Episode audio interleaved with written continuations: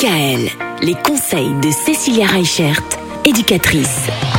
Comment est-ce qu'on gère la colère? Comment est-ce qu'on gère les émotions chez les enfants? Bah finalement, un peu comme chez les adultes. Aujourd'hui, méditation, sophrologie, c'est vrai que ce sont des choses qu'en général on attribue plutôt à l'âge adulte. On se dit, la méditation, c'est pour les adultes, la sophrologie, c'est pour les adultes.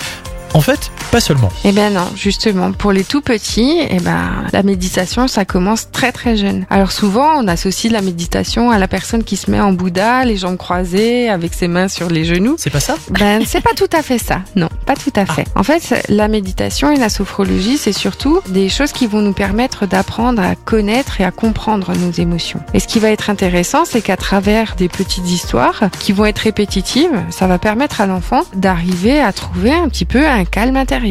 Et euh, il y a énormément de sites qui proposent des méditations. La petite histoire Zen comme la grenouille. Alors Zen comme la grenouille, c'est des choses qui sont très accessibles en fait euh, pour les enfants. Et c'est l'histoire d'une petite grenouille en fait qui contracte d'abord ses muscles et qui après relâche tout. Et l'enfant, en fait, il va apprendre à connaître son corps. Et il va apprendre aussi à lâcher prise. Et c'est vrai que cette méditation, la sophrologie, on l'associe essentiellement à des enfants qui sont plus grands, des ados ou des adultes.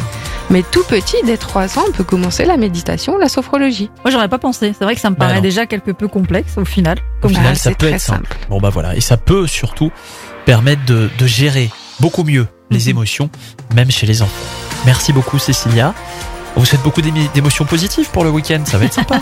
On va méditer, on va prendre du temps pour soi et exprimer nos besoins. Voilà, ça c'est important. Exprimer ses besoins. Tout est dit. Bon week-end Bon week-end. Bon week-end Retrouvez l'ensemble des conseils de DKL sur notre site internet et l'ensemble des plateformes de podcast.